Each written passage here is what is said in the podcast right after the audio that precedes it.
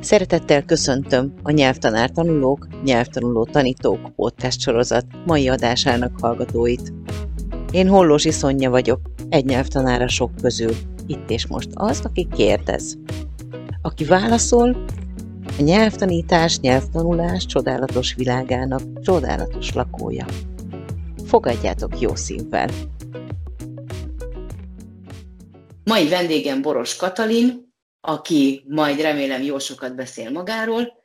Amire én igazán kíváncsi lennék, az az ő legnagyobb erőssége én szerintem, a dicsérés, és az a fajta vizsgáztatási technika, ahol azt nézi, hogy a tanulója mit tud, és nem azt, hogy mit nem.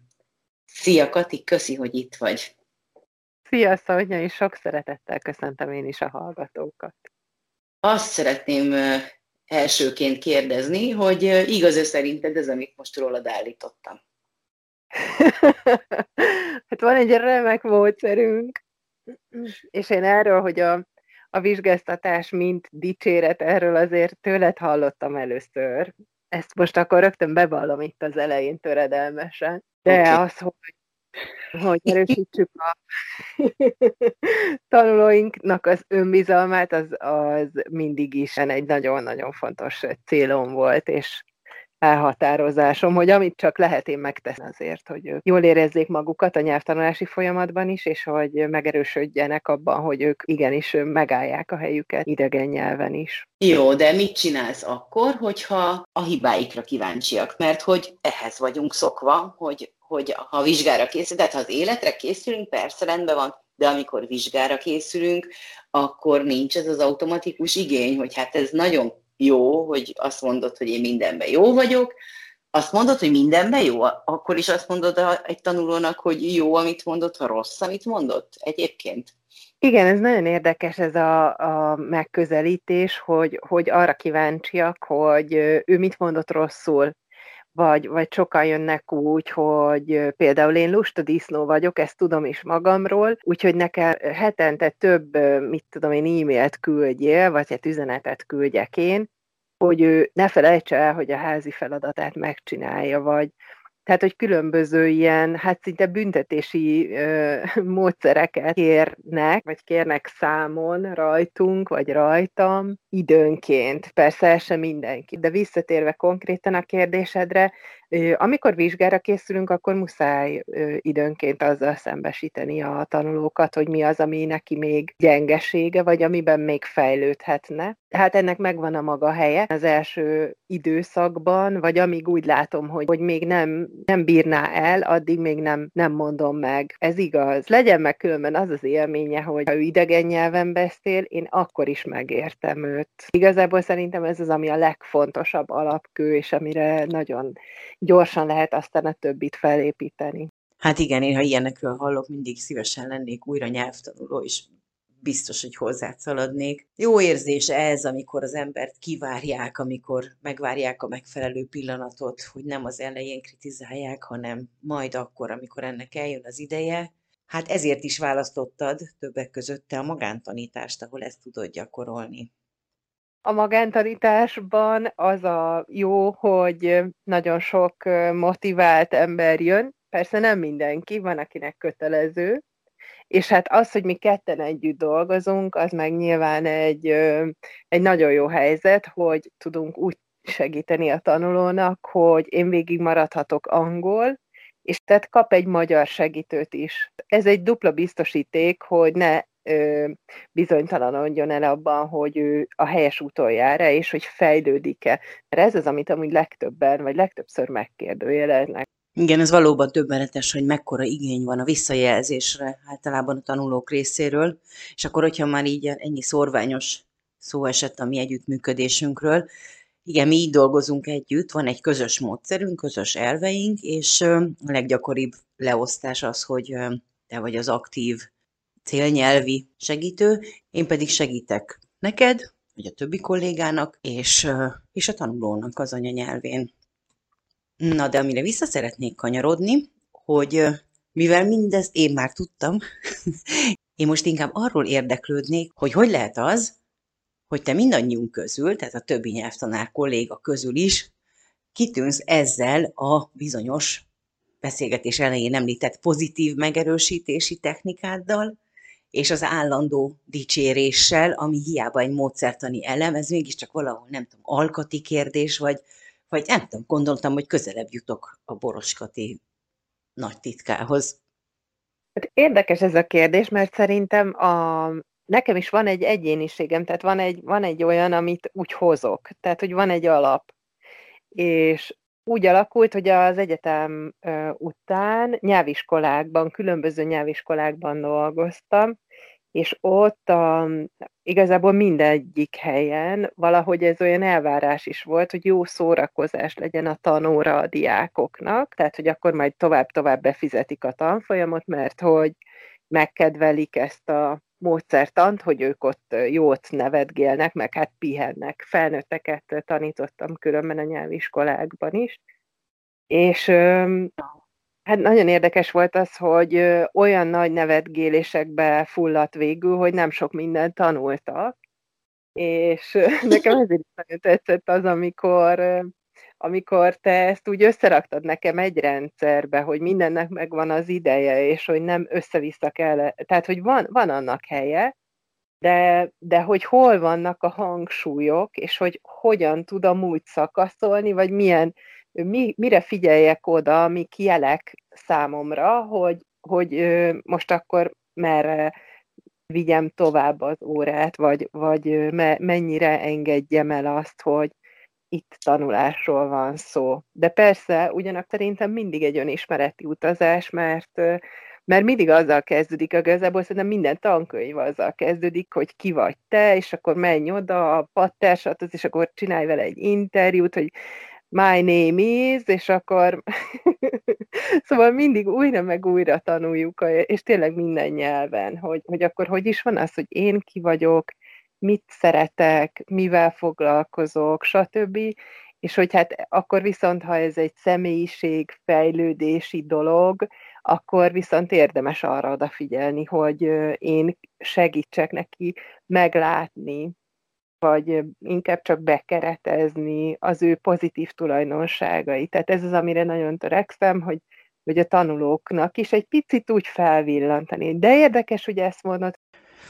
Na, látod, ilyesmire gondoltam, hogy van itt valami titok, mert ez most nekem így nagyon jól hangzott, meg össze is állt a fejemben veled kapcsolatban, hogy te tulajdonképpen ezt a, az általad élvezetesnek és építőnek megélt önismereti utat, ami a nyelvtanulás, ezt szeretnéd a tanulóid számára biztosítani, tehát hogy ez egy ilyen, szerintem ez egy ilyen extra boroskat is hajtóerő, amit, amit én így nem, nem tudtam például. Amit tudtam, igen, a közös munkánk, a közös módszerünk, hogy ezeknek így van, úgy gondolom én is, hogy helye van, és ideje van, és egyáltalán nem, hát szóval nem a szórakoztatásból indulunk ki, és itt jelzem a döbbenetemet, tehát nem akarsz erről mesélni, hogy ez, ez tényleg úgy kell elképzelni, hogy, hogy bizonyos nyelviskolákhoz, amikor te leszerződtél, akkor ez így ki volt adva utasításba, hogy te neked a,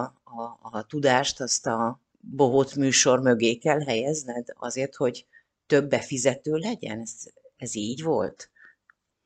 Ez szerintem egy speciális nyelviskola volt, mert itt rendszeresen képzéseket tartottak, amin kötelező volt a jelenlét, és az általuk kiválasztott legjobb nyelvtanárok tanítottak minket, úgyhogy órákat tartottak tulajdonképpen nekünk. Tehát egy ilyen érdekes játékszerű félnapok voltak ezek, és ott ez egy ilyen általános szólásmondás volt, hogy sokan wellness angolra jönnek tehát nem nyelvet akar tanulni, hanem mm, sok a szabad ideje, és most arra gondolt, hogy hát akkor ő beül ugye az angol órákra.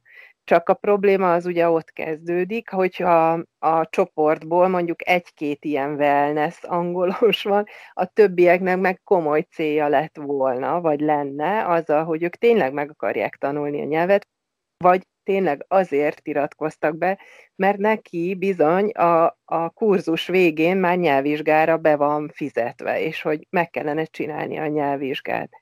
És akkor eleinte nekem sem volt ez egészen világos, hogy hogy is működik, és akkor, amikor a vége felé tartottunk a kurzusnak, akkor szóltak rám, hogy hogy csak akkor kapok fizetésemelést, vagy ugyanazt a fizetést, amit addig kaptam, hogyha a csoportomnak mondjuk a 90%-a tovább megy. Tehát egy ilyen érdekes hmm. csavar raktak, de különben tényleg nem állt tőlem az távol, hogy játékos órákat tartsak nekik, meg mindenféle érdekességet vigyek be, de nyilván az, az nekem is nagyon rosszul esett, mikor a végén megmondták, hogy nem mondjam senkinek azt, hogy ezzel már elmehet nyelvvizsgázni.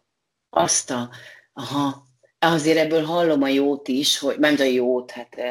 Inkább úgy mondom, hogy lehet örülni annak, hogy te ezekben a nyelviskolákban egyrészt helyet kaptál, mert a tréningeken nyilván nem mindenkit választottak ki, és jól is érezted magad, mert mindez a személyiségedből fakad, erről beszélgetünk most, a pozitív megerősítések automatizmusa, ahogyan az belőled fakad, tehát jól érezted magad, sokan, akik ugye a wellness angolra jöttek szintén, és hát szomorú lehetett mindenki, aki viszont drága pénzen vásárolt magának kurzust annak reményében, hogy mielőbb elérheti a kitűzött célját. Ugye ez mondjuk a mi gyakorlatunkban is van, hogy szeretjük, hogyha megmondja a tanuló egészen konkrétan, még annál is konkrétabban, hogy pontosan mifelé haladunk, és akkor úgy könnyű neki egy tanfolyamot megtervezni.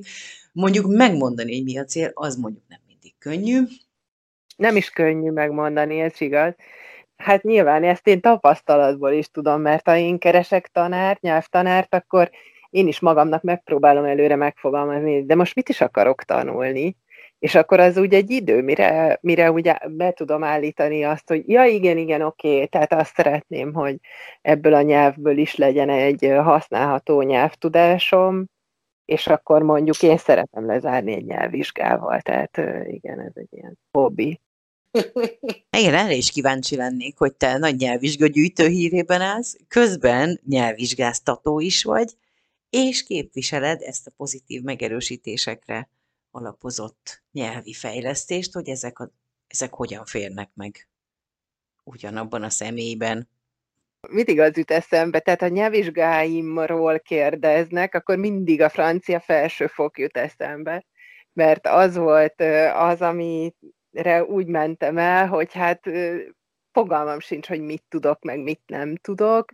Az volt ugye az életem első és egyetlen szinkronkurzusa, amit ti készítettetek nekem. Azzal zárult, hogy ugye a tanárom, a Moka Tündi elkísért a szóbelire, és megvárt kint, és mondta, hogy amikor kimentem, akkor így, így ragyogtam, hogy hát mintha egy szuper randim lett volna, és hogy de jól éreztem én itt magam, és hogy, hogy nagyon jókedvűen mentem ki, de hogy az történt, ugye a nyelvvizsgán konkrétan, hogy két idősebb hölgyel kellett beszélgetnem, ők voltak a vizsgáztatók, és ők jó barátnők voltak, és annyira jól elbeszélgettek egymással, és én pedig nagyon autentikusan tudtam hümmögni. Persze néhány dologban nyilván hozzászóltam, mert azért én is beszéltem a felső nyelvvizsgámat, tehát igen, de hogy, hogy tényleg a, a, a vizsgázás az, az meg egy külön tudomány. Igen, jól emlékszem a francia kurzusodra, a felsőfokú nyelvvizsga, mint kitűzött cél felé, akkor még a szinkron módszer csak próbálgatta a szárnyait, egy fantasztikus élmény voltál te, mint tanuló. Nekem a mai napig különben döbbenetes élmény látni, hogy amiket így kiagyaltunk, meg, meg megterveztünk egy kurzushoz, és amik amikor azok megvalósulnak, akkor én, én még mindig sokszor nem hiszek a szememnek, amikor látok egy boldog tanulót, aki közben meg sikeres is, tehát akinek ez. És ez nálad is így volt. Jó kis, jó kis élmény volt mindannyiunk számára. Na, és most akkor mi lenne mesélni a német nyelvvizsgádról, amit nem régiben tettél le? A német az, na az egy wellness nyelvtanulás volt tényleg így a javából, nagyon sok évig csak a saját kedvemre, és csak azt tanultam, amihez kedvem volt. Most, hogy ezt mondod, ugye a franciáról az egy dolog, de én ott dolgoztam a háttérbe rajta. Na mindegy is. De a németnél tényleg az volt, hogy sok tanárom volt, de mindegy, mindenki ezt csak addig jártam, ameddig így a kedvem tartotta. Különben a franciát is, meg a, a németet is főállású munka mellett, tehát az, az egy nehez, tényleg én annyira megértem azokat, akik hozzánk jönnek, és ö, 8 vagy 9 vagy 10 órát dolgoznak naponta, és utána nyilván fáradtak, tehát hogy, hogy tényleg így jók, jók ezek a tapasztalatok, hogy én is csináltam ezt. Na és akkor az a lényeg, hogy a németet úgy elengedtem, és akkor egyszer csak visszakanyarodtam az egész történethez ahhoz, hogy na jó, de akkor most viszont ráérek, és szeretnék belőle egy nyelvvizsgát. És akkor csináltuk a nyelvtanulás kihívásainkat, amik ugye ilyen kis rövid programjaink, és jönnek az emberek, és mindenki elmondja, hogy neki mi a célja azzal a 30 nappal, és akkor én bevállaltam, hogy jó, hát az én célom az az, hogy én a végére nyelvvizsgát szeretnék. Hogy én, ha a 30 nap alatt én összeszedem a nyelvtudásomat németből. És akkor hát ez azért nem sikerült, tehát ott azért van munkánk, úgyhogy nem, nem lehetett napi, napi sok órában németet tanulni, meg nem is akartam volna inkább úgy voltam vele, hogy hát azért kíváncsi vagyok, igen, hogyha összeszedem magam, meddig jutok.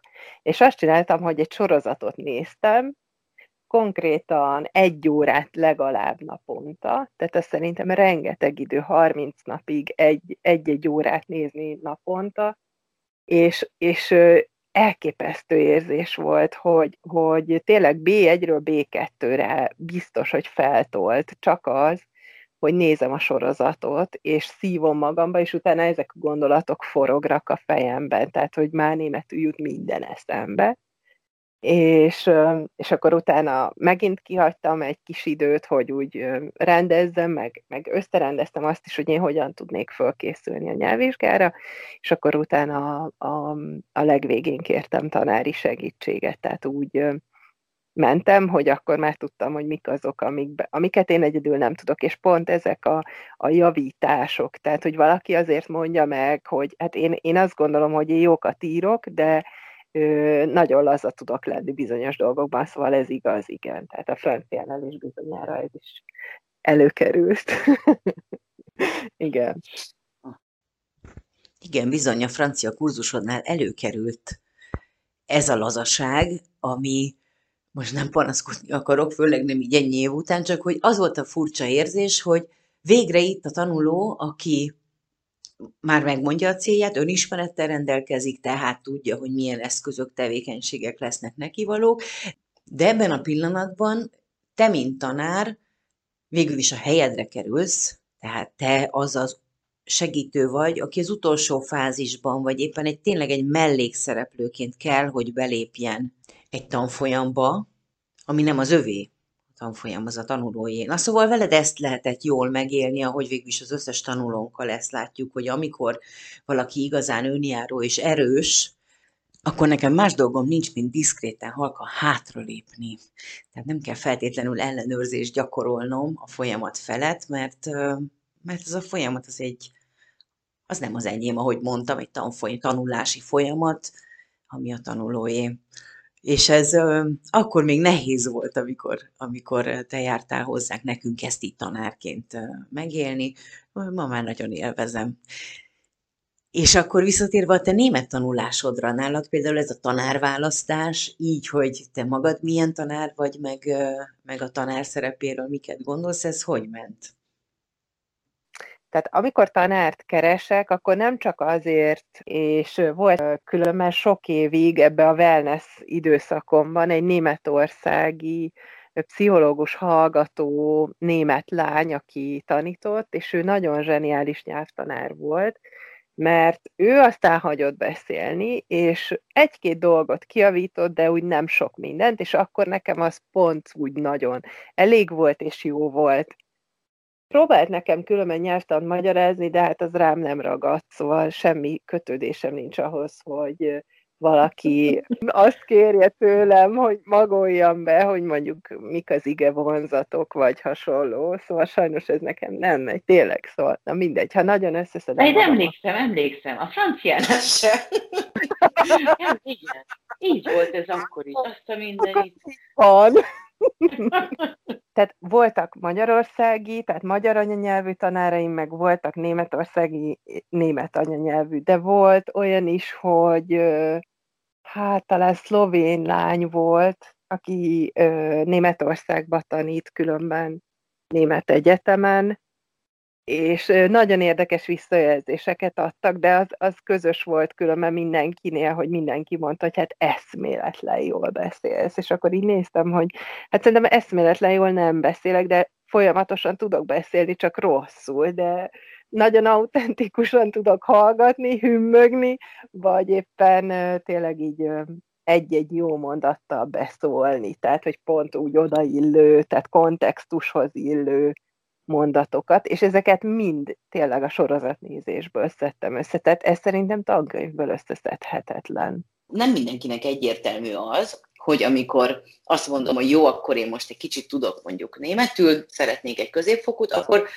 ennyiféle tanár kell. Tehát miért kellett neked ennyi darab tanár, hogy nem találtál egyet, aki végigvisz az úton? Tehát ez ajánl, vagy inkább akkor lehet, hogy úgy kérdezem, hm? hogy ez, hogy sok tanára legyen az embernek, ez egy mindenkinek ajánlható ötlet a nyelvtanuláskor, vagy a, nyelv, a nyelvtanulásához. Szerintem ezt mindenkinek maga érzi, hogy ő neki mire van szüksége, vagy milyen segítőre van szüksége egyrészt, másrészt pedig az élet aztán alakítja. Tehát nekem azért például ez a németországi pszichológus hallgatólány, ő nem vállalt többet. És akikkel még így beszéltem, vagy így nyitogattam, a, tehát írtam sok, igen, sok nyelvtanárt megkerestem azzal, hogy segítsen nekem, az az érdekes tapasztalat, hogy nagyon sokan tanítanak úgy, hogy rengeteg tanítványuk van, de nekik ugye nincs úgy idejük, hogy hát akkor én most jönnék, és két hét múlva, vagy három hét múlva meg nyelvvizsgázok. Úgyhogy nagy szerencsém volt, hogy volt, van, egy, van egy kedves barátnőm, aki, hát ő mondta azt, hogy jó, hát ő csinál nekem helyet, de különben nála se lett volna hely, hogyha én nem ismerem őt régről, ő nagyon-nagyon régen tanított németet, de hát aztán onnan is ugye tovább hajóztam, és akkor most vissza hozzá. Tehát ez az egyik fajta tanár, hogy nagyon be van táblázva, és nincs ideje, és nekem pedig arra lett volna szükségem, hogy egyrészt egy rövid idő alatt több órát beszélhessünk, másrészt pedig, hogy kiavítsa, tehát visszajelzéseket adjon legalábbis az írásbeli dolgaimról, mert ott azért nem lehet úgy elblitzelni. És akkor ez volt az, amiben végül aztán tudtunk együttműködni, mert nekik más dolguk volt, tehát ők nem, nem, nem tudták ezt nekem így a szabad idejükben megcsinálni, hanem mindig az órán vettük elő, és az megkevés volt. Aha, aha. Ez uh, több érdekes kérdést is fölvet bennem, például a nyelvtanárságunkban a hűség kérdése, meg a felelősségvállalás kérdése, tehát hogy a tanuló mondjuk neked mi a véleményed a te tanulóidról? A tanuló mennyire tartozik neked hűséggel? Tehát te elköteleződsz hozzá, akkor az mennyire elfogadható, hogy ő fogja magát, és azt mondja, hogy te nagyon jó fej vagy, de én mostantól más szeretnék tanulni, te ebben nem vagy jó, keresnék mást. Ez az egyik kérdésem, a másik a felelősségvállalás. Tehát találsz egy jó tanárt, te elköteleződsz, és ő, ő elhagy. Ezt gondolod-e? Vagy azt gondolod, hogy nem, hát nem tartozott azzal, hogy mondjuk hozzáfordulhassak egy hónappal később is. A tanulóink hűségéről szerintem, amikor megismernek minket, és látják, hogy ez valami másféle módszer, mint amivel eddig találkoztak, akkor egy darabig mindenkibe úgy tényleg látszik, ahogy teli vannak kérdőjelekkel. De aztán ezek úgy elülnek, és akkor úgy elmélyülnek abba, hogy sok dolguk van, mert nálunk sok dolguk van, tehát azért sok házit adunk, akár akkor is, hogyha, hát néha ez a házi igen, hogy sorozatot kell nézni. De az előfordul, hogy valaki mondjuk a vizsga előtt megijed, és azt mondja, hogy, hogy nem szól nekünk, hanem, hanem azt mondja aki éppen ott van mellette, ez a párja is lehet, vagy a testvére, vagy szülője, vagy akárki, hogy, hogy segíts nekem gyorsan-gyorsan. vegyük végig a szóbeli tétellistát, és kérdez ki engem. És akkor ezzel ugye hát romba dönti az egész addigi munkánkat, hiszen egész máshonnan közelítettük meg mi a, az, e, az ő tudását, vagy tehát az ő tanulását is, meg azt is, hogy mit kell gondolni a vizsgáról, és hogy a nyelvvizsga az, az milyen műfaj, és akkor ez szokott igen probléma lenni, hogy, hogy valaki bekérdez, és akkor onnantól kezdve összeomlik tehát az önbizalma. Igen, én mondjuk ennél a kérdésemnél inkább egyfajta moralizálásra akartalak téged buzdítani, de ez egész konkrét, amit mondtál, mert ugye ahogy mi tanítunk, abban abszolút benne van ez, amiről az előbb én is beszéltem, ez az elengedés, hogy, hogy nem, nem mint tanár, nem vagyunk olyan fontosak a tanuló számára, mint az sokszor az ember egójának jól esne, tehát vissza kell tudni lépni, amit meg most te meséltél, és ezzel sose tudunk elég óvatosak lenni, hogy a tanulóval mi egy projekt, tehát egyfajta projekthűség az, amire szükség lenne, mert hogy mi leszerződünk egy, egy folyamat kísérésére, és akkor annak megállapodunk a feltételeiben, és hát ki gondol ilyenekre, hogy egy-egy gyenge pillanatban valaki mondjuk fogja magát, és akkor felmondja a szomszédnénének a tételeket, és eltűri, hogy neki pirossal aláhúzzák az összes hibáját, és akkor összeomlasszák a, az önbizalmát, ugye, ahogy mondtad a, az a legfontosabb tényleg, hogy azon az úton haladjon, amit ő magának fontosnak érez. Tehát abban lesz a legelkötelezettebb, vagy a legmotiváltabb, hogy igen, és tudom, hogy én ezt akarom. Én is szoktam különben a tanulóimnak keresni, tehát hogyha úgy kérdeznek, hogy anyanyelvit tudunk-e ajánlani, akkor én is szoktam, hogy, hogy ráírok azokra, akiket én ismerek. Na igen, a hűség, meg felelősségvállalás, sőt az értékelés, bátorítás témakörében ez meg egész furcsának tűnhet. Hogy a folyamat úgy néz ki, hogy a tanuló hozzánk fordul, amit el szeretne érni, az maga a projekt, amit és ahogyan ő azt eléri. Erre lehet, hogy már legelején mást ajánlunk, egy másik telefonszámot kap, vagy valamilyen nyomvonalat adunk neki, vagy a közepén, vagy párhuzamosan, vagy azután, hogy velünk elért egy bizonyos célt. Különben így jegyzem meg azt is zárójelben, hogy ez a sok podcast, amit a rengeteg kollégával elkészítünk, hát ez pont azt a célt szolgálja, hogy hadd találja meg minden tanuló a mindenkori neki való segítőt, és hadd találja meg mindegyik kolléga azt a tanulót, akinek pont rá van szüksége. A, a te tanárkereséseidre azért még visszakanyarodhatnánk, hogy ezekkel a elvárásokkal te vajon mire mentél, miket tapasztaltál még a német tanulásod alatt? Mondjuk most konkrétan, amikor újra kezdted a németet, azzal, hogy megcsinálod a nyelvvizsgát, akkor, akkor mit vártál a tanárodtól? Leginkább azt, hogy hadd beszéljek, és hogy abba segítsen, hogy amit kihall ebből, hogy hiba vagy gyengeségem, akkor afelé terelget, hogy hát akkor azokat a dolgokat nézem át.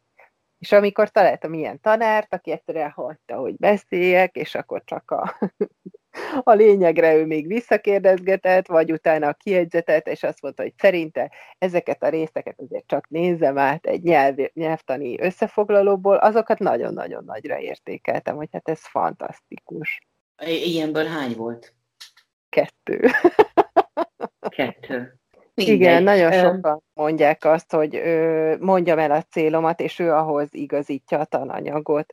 És ez a legtöbbeknél tényleg azt jelenti, hogy elmondom azt, hogy hát az a célom, hogy én, én jól szeretnék beszélni, vagy, vagy nyelvvizsgázni szeretnék, vagy akármi, és akkor előrántja az X könyvet.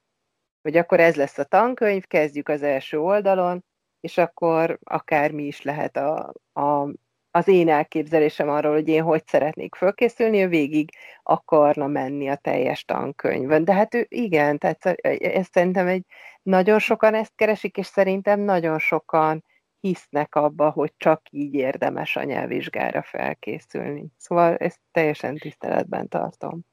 Hát igen, tiszteletben tartott, tiszteletben tartjuk. Ez van, és ez nem jó, hogy van. Tehát azért ezt én szívesen kimondom, mert ez, ez nem tesz boldogabbá nyelvtanárként, és nem, nem tesz eredményesebbé és boldogabbá nyelvtanulóként sem, hogy igen, tehát hogy van nyelvtanuló, aki pont erre gondolt.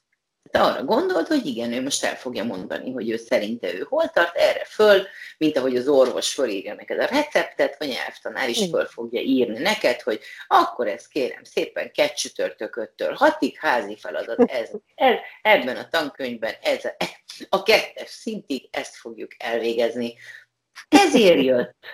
És ugye, Igen. hát ez az, hogy itt, itt ez a vékony vonal, hogy hogy nyelvtudást ígérünk, nem önismereti tréninget, tehát hogy ez van, ezen akár szomorkodni is lehet, meg egyszerűen csak megállapítani, hogy a kutya fáját, hát na hát akkor innen szép nyerni, és, és, és szerinted hogy lehet innen nyerni?